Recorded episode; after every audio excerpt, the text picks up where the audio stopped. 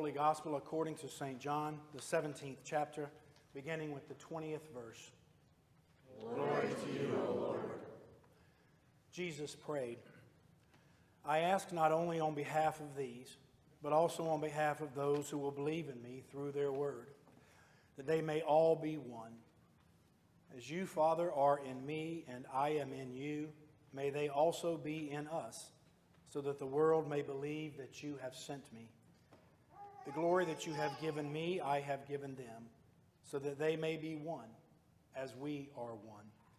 I in them, and you in me, that they may become completely one, so that the world may know that you have sent me and have loved them even as you have loved me. Father, I desire that those also whom you have given me may be with me where I am to see my glory, which you have given me because you loved me before the foundation of the world.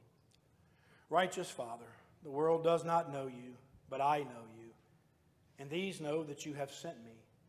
I made your name known to them, and I will make it known, so that the love with which you have loved me may be in them, and I in them.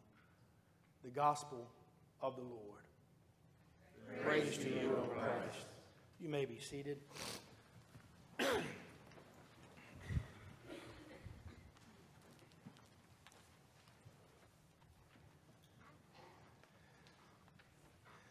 Before we pray and leap into the Word today, um, we'd just like to take a point of privilege here. Uh, our church newsletter uh, always comes out the first of the month, so it will be coming out in the next couple of days. Uh, I wrote, uh, as I always do, my pastor's column for that. And uh, because I'm never too sure how many people actually get, much less read our newsletter, uh, I wanted to make sure that I read my thoughts to you this month in particular uh, while we are all gathered here in worship. Uh, after that, uh, we will pray and then we will leap into God's Word. in the wake of the recent mass shootings in Buffalo, New York, and Uvalde, Texas, where 10 people and 21 people died, respectively, in little more than a week, in the latter instance, 19 elementary school children. I feel compelled to share some personal thoughts on guns in our country. Like all of you, I am shocked, disturbed, angry, and sad. We are all praying for the victims, for the families of the victims, and for all those whose lives will forevermore be changed and traumatized. Whether we like it or not, this phenomenon occurs much more frequently in our nation than in any other developed nation, or perhaps any nation. I have never owned a gun. I have held one in my hand on five occasions. I have never fired one. I have lived and or worked for many years, decades actually, in New Haven, Connecticut, the Lower East Side of Detroit, North Philadelphia, Atlanta, and Southeast Raleigh, all of which are some pretty tough neighborhoods, and have never felt the need to have a firearm. If people want a gun for sport or for protection slash self-defense, I support that. My ex-wife owned a gun, and I supported that. The Second Amendment to the Constitution, which guarantees our right to bear arms, was written in the late 1700s when arms were muskets, which could be reloaded every 15 to 20 seconds, perhaps 12 if you were good. Our forefathers could never have imagined military style assault, automatic, or semi automatic weapons. Personally, I think something along the lines of a 9 millimeter is sufficient for self protection. I don't know why someone outside law enforcement or the military would need an AK 47 or an AR 15 for protection purposes. 90% of Americans favor universal background checks while acknowledging that will not prevent all of our mass shootings, obviously, and I am in that number. We have more guns than people in our nation, and more mass shootings, defined as more than three or four people killed, than we have days in the year so far. We are currently averaging 10 mass shootings per week. People say mental health is a root cause of this violence and I would certainly suspect that it is. However, every other nation on earth has people suffering from mental illness, and no other nation has nearly the same frequency of mass shootings. America has 4% of the world's population and 44% of the world's suicides by guns. Quite simply, we are awash in weaponry. I realize this issue is complex, and I certainly don't have all or even many of the answers. But one thing I do know for certain is if we don't change anything, this will continue. If we don't change anything, we will continue to lose thousands of innocent people. If we don't change anything, mass shootings will continue at a rate of a few or several per week.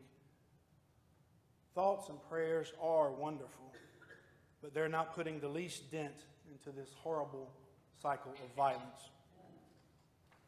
When Peter drew his sword to defend Jesus in the Garden of Gethsemane while Jesus was being unjustly arrested, Jesus commanded him to sheathe it. All who take the sword will die by the sword, Jesus said. America has been taking the sword for a long time now, and we see the results weekly. May God have mercy on us.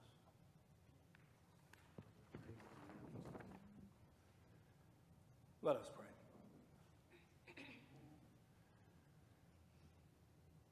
Good and gracious God, we come to you, our hearts overflowing with thankfulness and praise for who you are and all that you do for us.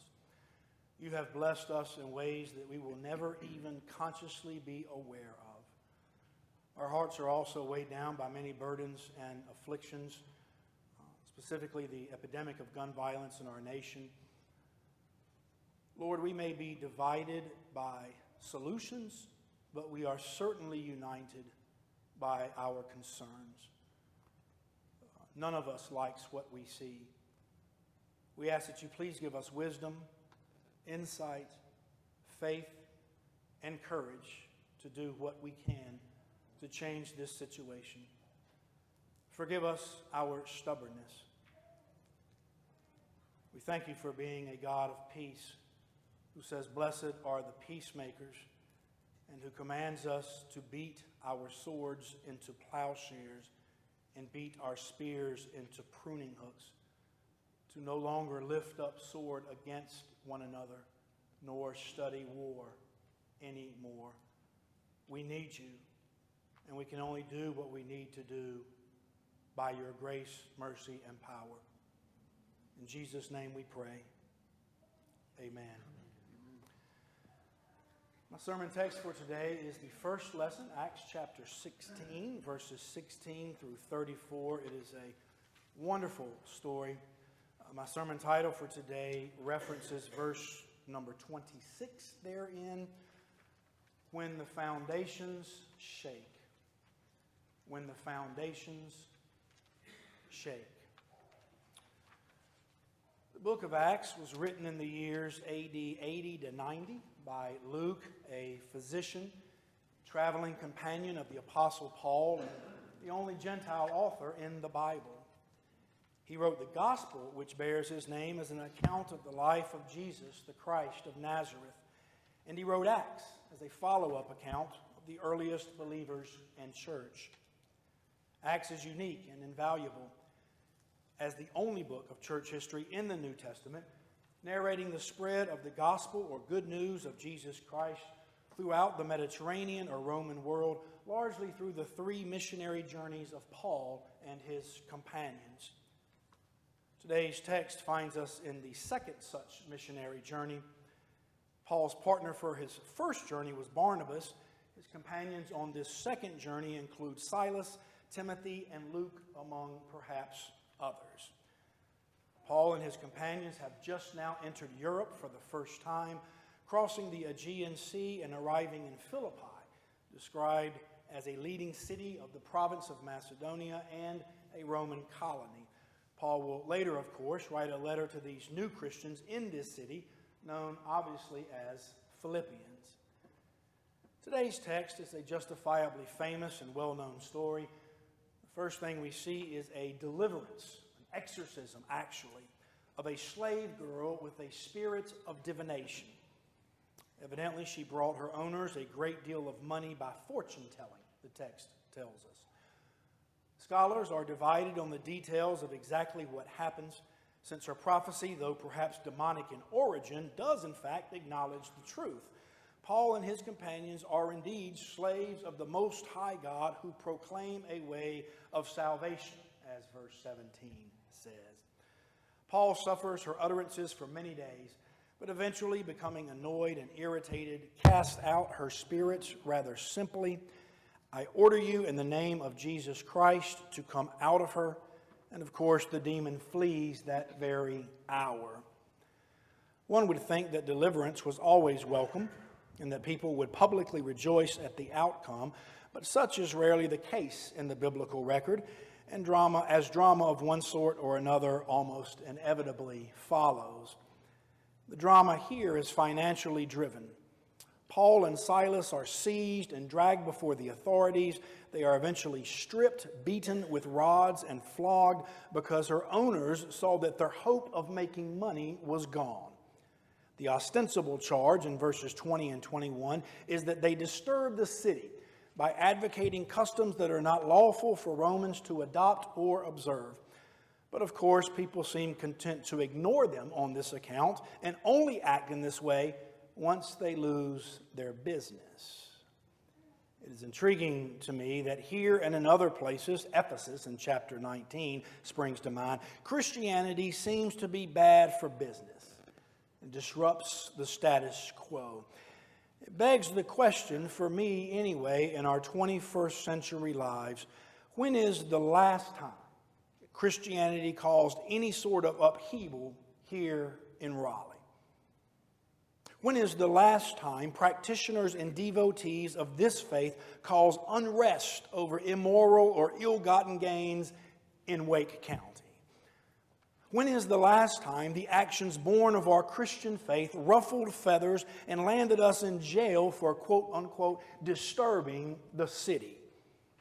When is the last time we paid a price for standing on principle, for serving the poor, welcoming the stranger and outcast, feeding the hungry and clothing the naked, for actually loving our neighbors as ourselves and doing unto the least of these as Christ Jesus did unto us. When is the last time who we are and what we believe and practice ruffled some complacent feathers? When is the last time we mattered and mattered greatly, greatly enough to be dealt with and reckoned with? Throughout Acts, my friends, Christianity's arrival in a territory profoundly shakes up the status quo found there, such that its proponents were accused in chapter 17, and I quote now, of turning this world upside down and threatened with stonings and beatings and death. And 2,000 years later, observes one theologian, the Christian church is most often now the arch supporter of the status quo far from being disturbed by the presence of the church, the power structure of the average community is consoled by the church's silent and often vocal sanction of things as they are. As a reward for their faithfulness, Paul and Silas are severely flogged, thrown into prison, put in the innermost cell with their feet fastened in the stocks Verse 25 is a poignant and resonant verse.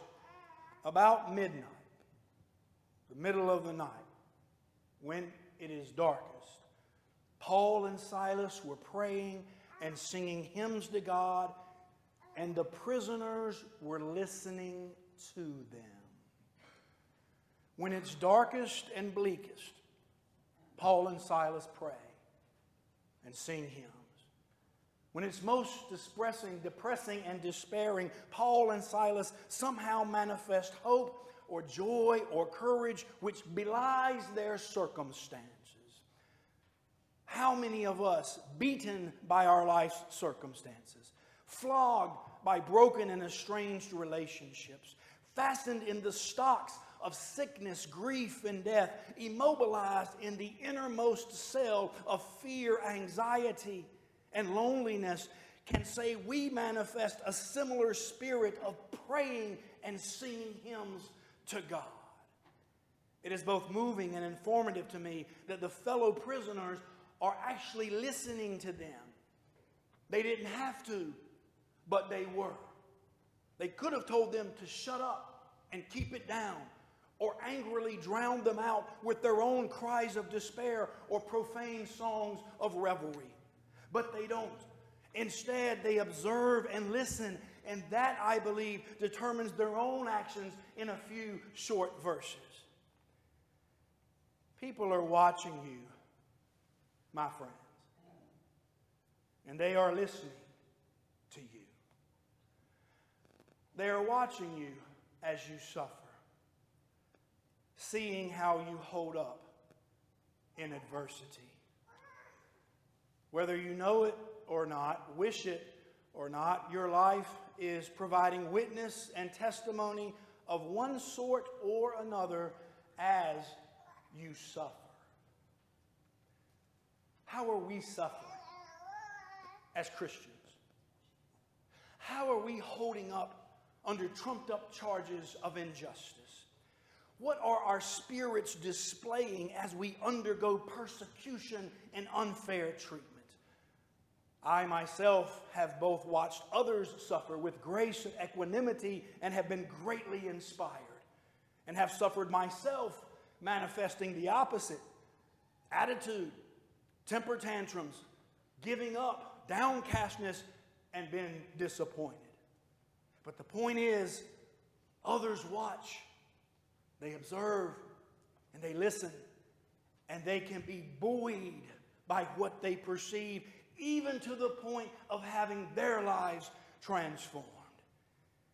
In another deliverance here in the text, verse 26 reports suddenly there was an earthquake, so violent that the foundations of the prison were shaken. And immediately all the doors were opened and everyone's chains were unfastened. Oh, that that might happen today. That history might record that a group of followers of Jesus Christ gathered at St. Philip Lutheran Church in Raleigh, North Carolina, all of whom were roughed up, shackled, and imprisoned in various physical and emotional, psychological, financial, and spiritual capacities, and that we prayed and sang hymns fervently to God at this hour heard and received God's word, the sacrament of communion, such that the foundations of our various prisons began to shake. Doors of possibility were suddenly opened, and chains of guilt and shame, low self esteem, and despondency were unfastened, and that others in our lives saw it all go down. If the deliverance of the slave girl was the first deliverance, and the deliverance of Paul, Silas, and the prisoners was the second deliverance, there is a third that of the Philippian jailer himself, and subsequently his family. We see a rather miraculous scene next. In response to the earthquake and the release of the prisoners, the jailer draws his sword and intends to commit suicide. Why would he do this? The end of verse 27 says, since he supposed that the prisoners had escaped. Back in verse 23, it reveals that the jailer had received a charge. He was ordered to keep the prisoners securely. Beloved of God, there are few things in life worse than receiving or accepting a charge or a duty and failing to keep it. Breaking a marriage vow not being the parent you thought you should be, being dishonorably discharged from the military, falling off the wagon of sobriety, being corrupt in your line of work, not reciprocating the trust of a good friend, and countless other examples of the way we fail ourselves and others. All these fill us with guilt and shame and lead us toward genuinely feeling we'd just rather not continue in life.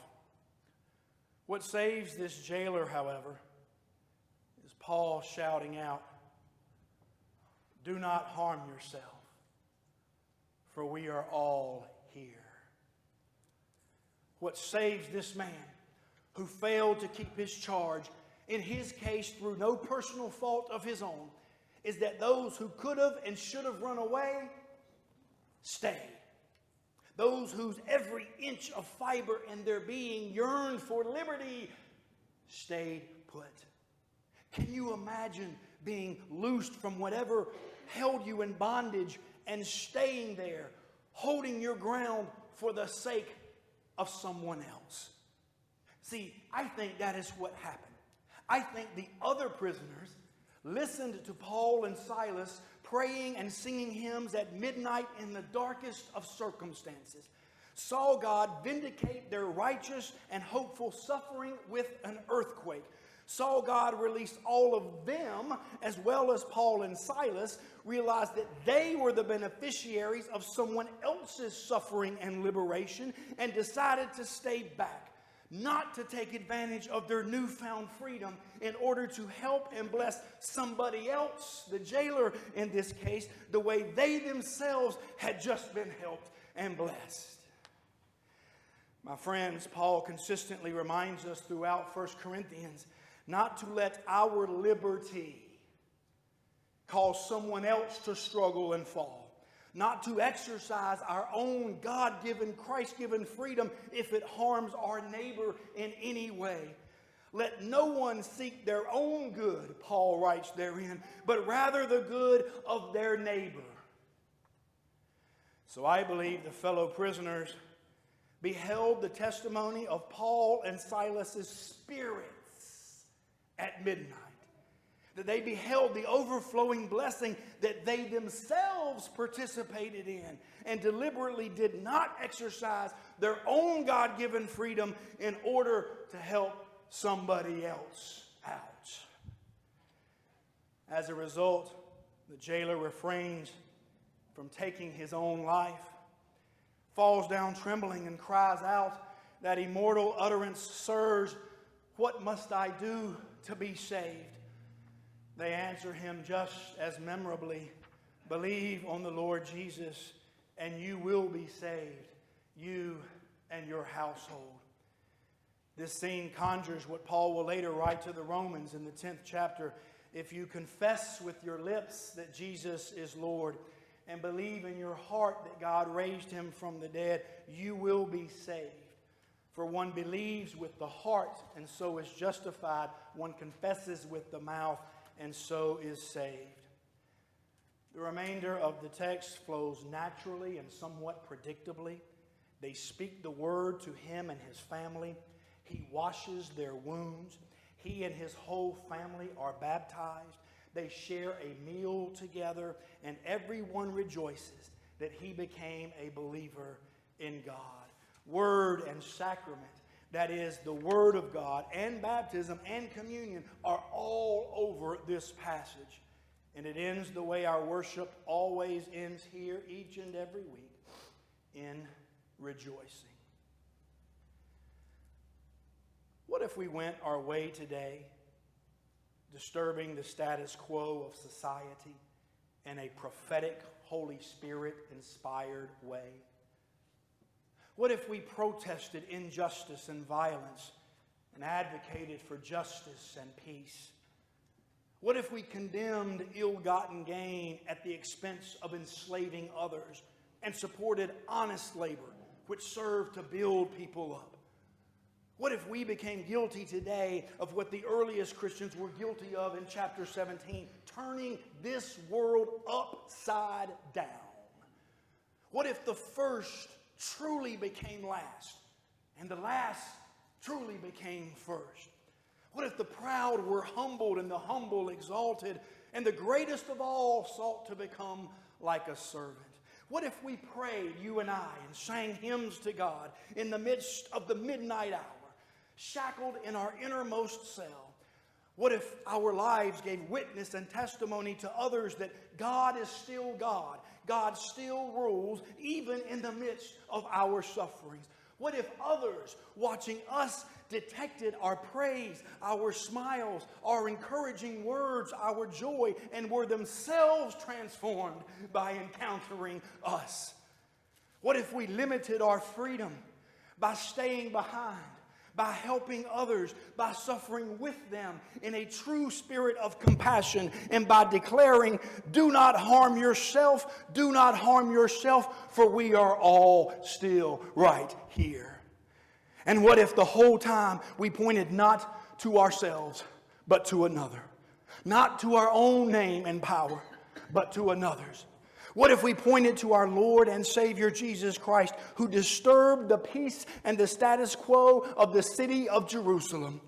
Who, as a result of his teachings and miracles, a result of his crucifixion and then resurrection three days later, himself turned the world upside down, who prayed and who sang himself in the midst of great suffering in Gethsemane and at Calvary who limited his own freedom and divinity and transcendent pre existence with God to come down to this earth, become incarnate, truly helping us in our despair, suffering rejection and death right alongside us, and telling us similarly do not despair, do not fear, do not give in, do not harm yourself, for I am here.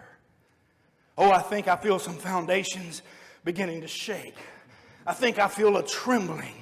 I think I detect doors beginning to open and shackles beginning to drop. I think I feel lives beginning to be transformed at this very moment in order to help other lives be transformed in the miraculous, liberating, earthquaking name of Jesus. When the foundations shake, when the foundations shake, amen.